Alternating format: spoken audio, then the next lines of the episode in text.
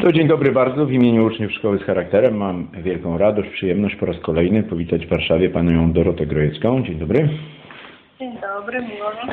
E, No ja już się dowiedziałem, że nowy numer e, kwart nieregularnego kwartalnika reporterów non-fiction się niedługo pojawi, ale dzisiaj nie chciałem o samym kwartalniku porozmawiać. Mogę zadać inne pytanie? Tak, tylko może e, że od jakiegoś czasu to jest bardziej półrocznik niż kwartalnik. E, I tak wciąż to jest nieregularnik, ale bliżej mu e, do półrocznika niż do kwartalnika. No to będziemy bogatsi o taką edytorską informację, bardzo konkretną. Natomiast y, dzieciaki, które chodzą do szkoły, no, na razie y, ćwiczą się w takich formach literackich, które mają krótszą, mówiąc najprościej, formę. I z taką formą literacką, którą się spotykają, a często się z nią spotykają, kiedy nie chcą przeczytać jakiejś lektury, a szukają podpowiedzi w sieci, to jest streszczenie. Czy z punktu widzenia reportera e, streszczenie to jest dobry trening e, literacki, czy słaby? Ojej. Ojej, dobra. E, no bo to jest takie pytanie, hmm, odpowiedź może być bardzo niewychowawcza albo demoralizująca wręcz e, uczniów, no bo też w szkole jesteśmy uczeni, że e, to jednak jest coś, coś niedobrego i powinniśmy tego unikać i raczej sięgać po całą lekturę. E, i, ale jeżeli chodzi o takie streszczenie wykonywane przez samych uczniów, czyli jakaś taka próba kondensacji lektury i opisania jej, to myślę, że to jest w sumie dobre ćwiczenie, ponieważ em, ja też podczas swoich studiów dziennikarskich byłam uczona, że należy się nauczyć wyrobić sobie e, taką umiejętność e, pisania mm, krótko i zwięźle. E, że trzeba umieć e, pisać krótkimi zdaniami, e, takimi konkretnymi zdaniami.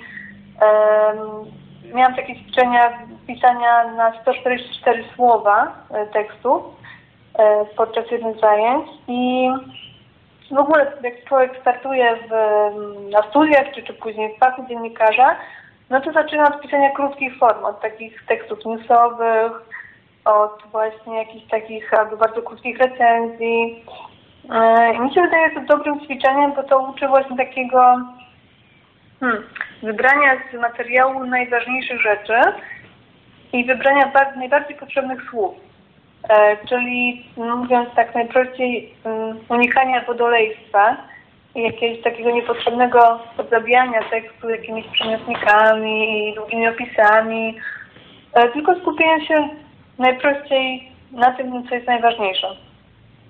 Więc, e, więc tak, pisanie streszczenia jak najbardziej, ale czytanie streszczeń e, to wydaje mi się, jednak e, może, może być szkodliwe, bo jednak no, warto zawsze sięgać do, do jakichś dłuższych tekstów i, i oryginalnych tekstów. Drugie moje pytanie to ma taki charakter y, y, y, pracy redaktora naczelnego, takiego tworu, jak, y, jakim jest y, pani medium. Mianowicie mm, y, to jest trochę zbieżne z tym, co musi zrobić, czy robi czasami bardziej udolnie, czasami mniej udolnie nauczyciel na lekcji języka polskiego, czyli musi ocenić e, wypracowanie. Czyli wybrać te wypracowania, które są dobre, e, oddzielić od tych, które są słabe. No i tu oczywiście zaczyna się dyskusja, bo język, literatura nie podlega takim kryteriom bezdyskusyjnym jak matematyka czy zadanie z fizyki, prawda? Gdzie wynik jest zero-jedynkowy. No i teraz oczywiście, jeżeli coś nie ma charakteru zero-jedynkowego, to zaczyna się wielka dyskusja. Pani jest taka, siaka i owaka, najczęściej niesprawiedliwa, wzięła się na mnie, źle to oceniła. No, ale to jest szkoła. A teraz pani jako redaktor musi dokonać wyboru, selekcji tych tekstów. Ten reportaż czy ten tekst w moim półroczniku ma, jest ok, a tego nie biorę. To y, jakie kryteria są najlepsze przy w miarę obiektywnym ocenianiu literatury? E, no z tego mojego trzyletniego doświadczenia y, bycia redaktorką i, tego właśnie oceniania czy zbierania tekstów, em, wydaje mi się, że, płynie kilka takich y, najważniejszych um, wniosków. To znaczy, że jednak temat jest najważniejszy. Jeżeli człowiek ma ciekawy temat, ciekawych bohaterów, e, to zawsze jakoś ten tekst da się też ciekawie i dobrze napisać. Więc e, u nas ten proces doboru em, tekstów do każdego numeru zaczyna się od tematu. Ja bardzo rzadko dostaję gotowe teksty, e, które oceniam, czy właśnie tak jakby przesiewam, e, patrząc, czy one są dobre, czy złe. E, Przeważnie prosimy o przesłanie nam propozycji krótkiej, skondensowanej, czyli właśnie znowu to streszczenie e, takiego opisu, pomysłu na temat. Jeżeli ten temat jest faktycznie dobry i tu ten autor się w niego wgryzł, trochę się, do, trochę się już na nim poznał, e, to przeważnie to już wieszczy jakiś sukces i potem nad tym tekstem można już sobie językowo, jakoś, jeżeli chodzi o strukturę, można już pracować. I zawsze coś dobrego z niego można wyciągnąć. Natomiast jeśli temat, jeśli tematu nie ma za bardzo, albo jeśli temat jest ym, no jakoś tak przez autora, autor nie czuje tego tekstu, za mało się zna na temacie, y, nie, znalazł, nie dotarł do ciekawych bohaterów, no to przeważnie taki tekst nie jest za dobry. Ym, ale to, to jeżeli chodzi o reportaż, a faktycznie zdarzyło się, że kilka razy odwróciłam e, tekst, nad którym już nawet pracowaliśmy i byliśmy gdzieś tam w trakcie tej redakcji, Ym, ale to były teksty bardziej eseistyczne, ym, czyli takie teksty, gdzie jednak ten język i forma i sposób opowiadania o świecie jest jeszcze ważniejszy niż w reportażu. No bo on tutaj jednak to, w jaki sposób um, autor analizuje pewne rzeczy, jakie, e, jak, jakiego słownictwa używa, jest, ma jeszcze większe znaczenie niż przy tamtym gatunku. Mm, ale chciałam powiedzieć, że właśnie niestety to jest tak, że mm, ta relacja między redaktorem a autorem czasami bywa trochę podobna do tej relacji e, nauczyciel u- i, uczeń. I też czasami jest takie jakieś rozgoryczenie i poczucie niesprawiedliwości. E, właśnie dlaczego, dlaczego mi Pani odrzuciła ten tekst? Albo no jakieś takie właśnie są wzajemne pretensje i no i trudne są takie momenty, kiedy trzeba autorowi powiedzieć, że po prostu musi napisać tekst jeszcze raz, albo tym razem to się nie uda. E, I myślę, że nauczyciele też się bardzo z tym muszą zmagać, e, z takim no, po- no po prostu e, nieprzyjemną konfrontacją z, z autorem tekstu. No to nasi uczniowie mają jakąś podpowiedź co do tego, z czym się najczęściej spotykają, że ocenianie tekstu z języka polskiego nigdy chyba nie będzie kwestią do końca obiektywną. No niestety nie i niestety trzeba się z tym pogodzić, że hmm, no właśnie, z jednej strony to jest y, y, trudne, a z drugiej strony zawsze można sobie tak wytłumaczyć, że no ten nauczyciel akurat miał taki, takie odczucie, taki gust, takie swoje doświadczenia y, czytelnicze i, mm, no i to, to, że on odwrócił mój tekst albo ocenił go niżej niż czyjś inny, też nie oznacza, że on jest taki totalnie zły, tylko że może nie trafiliśmy po prostu e, z odpowiedniego nauczyciela. Natomiast em, tak samo bywa z tekstami reporterów. Czasami tekst wysłany do jednej redakcji się nie przyjmie, ale potem przesłany gdzie indziej zostaje opublikowany i ma bardzo dobre recenzje, czy, czy gdzieś tam wzbudza dyskusję. Więc też, to też jest taka, taka podpowiedź, że nie warto się poddawać i, i warto próbować właśnie w innych redakcjach, albo tutaj można powiedzieć, warto na przykład pokazać swój tekst e, komuś, jakiemuś dorosłemu w rodzinie, czy innemu nauczycielowi, e, podyskutować sobie o nim. Czy jakby ocena jednej osoby nie zawsze jest taką oceną, mm, która powinna nas, nas powodować poczucie, że jesteśmy przegrani, czy że to się zupełnie nie udało. Czy w chwili obecnej, jakby postrzegając osoby piszące, e, to nasz styl, e, można byłoby powiedzieć, taki ogólno, w ogólnym odbiorze tych młodych twórców, ten styl e, publicystyczny się poprawia, pogarsza? Jak to, e, czy to się w ogóle da jakoś zmierzyć? Hmm. Em, tak myślę, że mm, trochę porównując do tej sytuacji szkolnej, właśnie tego takiego pisania według jakichś wytycznych i, i takiego pilnowania się, żeby się wpisać w jakieś ramy i, i klucze, to wydaje mi się, że też to można zaobserwować wśród młodych reporterów, reportażystów, dziennikarzy, że oni też um, po pierwsze uczą się od e, starszych, od różnych autorytetów, po drugie też uczęszczają na różne kursy e, dziennikarskie, pisania reportażu. I też można zauważyć, że oni kiedy piszą swoje pierwsze duże teksty, albo wydają swoje pierwsze debiutanckie książki, pisania w jakimś stylu. E, no ale tak jest w każdej też dziedzinie sztuki czy rzemiosła, że gdzieś tam e, bazujemy i mm, na tym, co ktoś już zrobił i trochę się inspirujemy ludźmi, których podziwiamy. Natomiast to, co ja bardzo sobie cenię wśród różnych autorów non-fiction, to to właśnie, że się idzie swoją drogą, że się pisze w swoim stylu, że przyjmuje jakieś oryginalne rozwiązania w tekście, e, że się eksperymentuje trochę z, z tą materią. I to też się u nas sprawdza, bo my przyjmujemy teksty nie tylko takich autorów, e, którzy dużo piszą do pracy, którzy mają taki trochę może już popadli w pewną rutynę, czy mają jakiś bardzo swój określony styl, tylko też z autorami, którzy też dopiero pracują w tym fachu, ale którzy też dzięki temu, że na przykład nie przeszli przez jakieś szkoły, tylko zajmują się czymś zupełnie innym, to e, próbują wejść w e, ten nowy fach e, jakimiś swoimi sposobami. I mm, przynajmniej wydaje mi się i staram się, żeby każdy numer był bardzo zróżnicowany, jeżeli chodzi właśnie o styl tego reportażu. To jeśli już y, pracujemy nad stylem, i omawiamy właśnie to, co pani, na co Pani zwróciła uwagę, że ten styl określa charakter, charakter czasopisma, charakter e, danego twórcy, e, pokazuje jakiś sposób postrzegania przez niego danego problemu, to jak wyrobić sobie właśnie taką własną markę, jak wyrobić sobie własny styl?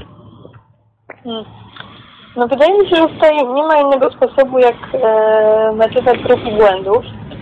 E, takie odważenie się na to, żeby pisać e, trochę gdzieś tam poczuć w środku, e, poszukać swojego głosu i zobaczyć jaki jest ten głos brzmi i nie, nie, nie bać się jako pisać jakimś autentycznym swoim e, głosem. E, ale na pewno mimo wszystko bardzo dużo trzeba czytać i też e, dużo się inspirować ale mm, nie, nie, nie sięgać po jeden styl i nie próbować pisać co pijemy, tylko miksować te wszystkie e, wpływy e, i gdzieś tak, no i, no i pisać, bardzo dużo pisać. I w pewnym momencie na pewno e, jakiś taki e, swój styl się wyrabia. E, natomiast no, oczywiście racja, że szkoła tego nie uczy, wręcz może czasami to przygasza czy zabija, no bo piszemy te wszystkie egzaminy, piszemy matury, gdzie jest ten klucz i musimy pisać według klucza. E, no ale no tak, ale myślę, że może warto właśnie prowadzić jakiś swój dziennik, czy e, próbować jakieś takie swoje e, swoje teksty pisać, po prostu na marginesie gdzieś z boku tych szkolnych zajęć. E, no a później jak skończy szkołę, to się zupełnie od tego takiego bycia E, w jakichś ramach wyrwać. I um, no i tak, no i próbować, próbować i, i ponosić porażki i jeszcze raz próbować. E, to chyba jest taka metoda też, też uniwersalna dla bardzo wielu różnych profesji twórczych. To moje ostatnie pytanie jest takie, że z reguły y, jest takie nastawienie w szkole, może nie tylko w szkole, że minimum wysiłku, maksimum efektu. No ale y, z pisaniem to tak nie jest. Więc y, co to, mówiąc bardziej konkretnie, znaczy, że próbować, próbować, jeszcze raz próbować, kiedy młody człowiek ma napisać, powiedzmy, nie wiem, wypracowanie 200 wyrazów i to już jest cierpienie, wręcz głęboko romantyczne. E, czy mm, możemy przyjąć, że no, nigdy nie jest w stanie być mistrzem w tej dziedzinie, mm, pisząc tylko pięć wypracowań, że to jednak musi mieć jakąś liczbę, jakąś ilość. No tak. Hmm. Ja myślę, że trzeba sobie trochę dać taki, em, takiej przestrzeni i nie wywierać na sobie presji, że człowiek ma się stać mistrzem właśnie już na etapie szkoły podstawowej czy, czy licealnej, bo to jest bardzo rzadkie i niemożliwe i też jak patrzymy na historię, to tacy geniusze i, e, i ludzie, którzy odnosili takie wielkie sukcesy w takim wieku, e, często mieli bardzo trudne i nieszczęśliwe życie. E, I myślę sobie, że po prostu trzeba dać ten, tak pomyśleć, że ten etap szkolny to jest taki etap właśnie to takiej stawiania się, ale rozwijania się w bardzo wielu różnych innych e, po prostu e, przedmiotach i w takich działkach. Em, No i dopiero kiedy może po szkole stwierdzimy, tak, to jest to, co ja chcę robić, chcę pisać, to możemy znacznie więcej czasu poświęcić na te próby i na to, żeby właśnie pisać, pisać, pisać i, i no i później próbować jeszcze raz, napisać to jeszcze lepiej. E, No w szkole faktycznie na to nie mamy za bardzo przestrzeni ani czasu i nie wydaje mi się, żeby no, przy takim właśnie trybie, e, przy tak, takiej ilości e, przedmiotów, prac domowych i no, tego wszystkiego, jak ten system wygląda, to na pewno jest to bardzo trudne i ja też pamiętam, że hmm, jak pisałam wypracowania w szkole, to pisałam je tylko raz. Albo czasami przepisywałam na czysto. E, I też mi się wydawało, że ten raz już musi być wystarczający, że to jest, albo że w ogóle myślałam też, że to jest najlepsza wersja tego tekstu. E, no też jak się jest w takim wieku szkolnym, to, to trochę takie podejście, że, mm, że chyba się nie ma jeszcze takiego wielkiego samozaparcia, żeby podejmować aż tyle prób że to przychodzi trochę z wiekiem i jednak przychodzi z takim jakimś po prostu dojrzewaniem. No i tak, to, tak chyba jesteśmy skonstruowani też jako ludzie i nasze głowy, nasze, nasza psychika. Nie ma też co jakby tutaj mieć pretensji ani do siebie, się jest dzieckiem, ani jako rodzic do dziecka. No to skazani jesteśmy na próby, skazani jesteśmy na długi dystans, więc należałoby wszystkim życzyć przy tym długim dystansie egzaminacyjnego spokoju, żeby nie podchodzić do tych egzaminów czasami, które w perspektywie czasu no jeszcze tysiące razy mogą pozmieniać nasze życie jako do czegoś ostatecznego. To moje ostatnie pytanie polega, e, do, e, jakby odnosi się do tego, skąd w nas, e, patrząc z takiego reporterskiego punktu widzenia, myślenie ostateczne w stosunku do różnych egzaminów. Że musimy to zrobić i to, i tamto, i że ulegają temu nie tylko dzieci, ale przede wszystkim ulegają temu rodzice. Rodzice. No, no tak, bo nam się wydaje, kiedy jesteśmy w danym momencie, na danym etapie, że to jest coś, co nas definiuje i co jest na, takie e, faktycznie najważniejsze w danym okresie życia. I no, ja też pamiętam, że matura dla mnie wydawała się czymś strasznie ważnym, czymś strasznie stresującym i e, czymś, co zaważy na moich dalszych losach. E, I też chciałam się przyznać, że na przykład matury z polskiego nie miałam wcale jakichś świetnych wyników. E, ale to nie przeszkodziło mi, żeby pójść na studia dziennikarskie, żeby móc później pracować w różnych redakcjach, e, robić staże, współpracować z redakcjami i żeby wciąż pisać. Mm, ale myślę, że, że zawsze trzeba sobie po prostu pomyśleć, że, że taka sprawa to nie jest koniec świata, że e, właśnie, że, że pewne rzeczy można poprawić, że można zmienić, że hmm, nie wiem, jest też dużo takich historii inspirujących ludzi, którzy e, wcale nie byli jakimiś orłami w szkole, e, a, a potem w życiu im się powiodło i odnaleźli swoją drogę, czy to na studiach dopiero, czy w ogóle poza studiami, czy, czy dopiero jak już czasami, nie wiem, w wieku 40, 50, 60 lat. E, ja wiem, że z perspektywy, kiedy się jest uczniem, to, to się wydaje kawał czasu, jakby, no też wydaje mi się, że jesteśmy strasznie niecierpliwi, kiedy jesteśmy w takim wieku szkolnym, to wszystko chcemy, żeby się wydarzyło już i jakby nie rozumiemy takiej perspektywy, że coś może być za parę lat. Um, no, a rodzice wydaje mi się, że też są trochę biedni w tym wszystkim, no bo e, też żyją w takim społeczeństwie, gdzie e, łatwo o porównania, o jakąś taką rywalizację i z jednej strony chcą jak najlepiej dla swojego dziecka i chcą, żeby było szczęśliwe, ale z drugiej strony wydaje mi się, że właśnie te dobre, te dobre oceny i osiągnięcia to jest też element szczęścia. Nie wiem, znaczy ja też nie mam takiej recepty na to, ale właśnie też po to wydaje mm, magazyn reporterski, żeby móc o tym pisać, żeby móc się nad tym zastanawiać, żeby móc rozmawiać ze specjalistami, różnymi takimi ludźmi, którzy są mądrzejsi ode mnie e, w danej dziedzinie.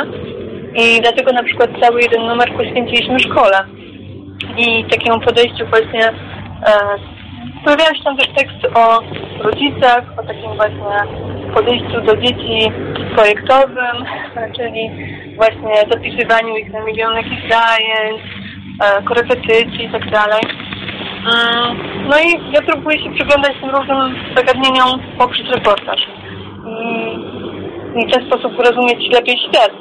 E, No i też właśnie dlatego zachęcam e, też młodzież do czytania reportaży i do jakichś pierwszych e, prób e, i czytania, może i pisania o, świecie w ten sposób, bo wydaje mi się, że kiedy też poznajemy historię innych ludzi, łatwiej nam przeżywać nasze własne jakieś takie problemy czy wyzwania, bo możemy się przyjrzeć ich historii i jakoś tak nie porównywać, tylko e, poczuć się, e, że, że te, te historie nas wspierają jakoś.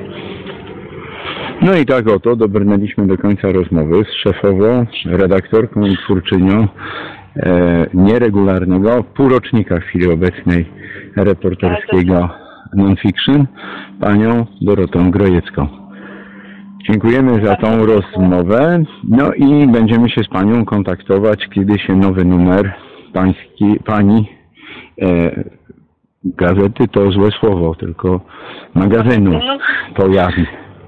Tak, to już niebawem mam nadzieję, że za około 2-3 tygodnie e, przyjedzie z drukarni. I temat to będzie głowa, czyli zdrowie psychiczne, czyli właśnie też poniekąd trochę to, o czym rozmawialiśmy, jakieś takie e, podejście do siebie i do, do, do swoich e, różnych em, niedoskonałości, ale też akceptowanie ich. O tak. No to nie wiem, czy rodzice zaakceptują bezstresowo słabszy wynik egzaminu, jednego czy drugiego, ale bądźmy cierpliwi. Jeszcze raz dziękuję. Wszystkiego dobrego. Dziękuję bardzo. To, tak, rozmowa przestała być kontrolowana.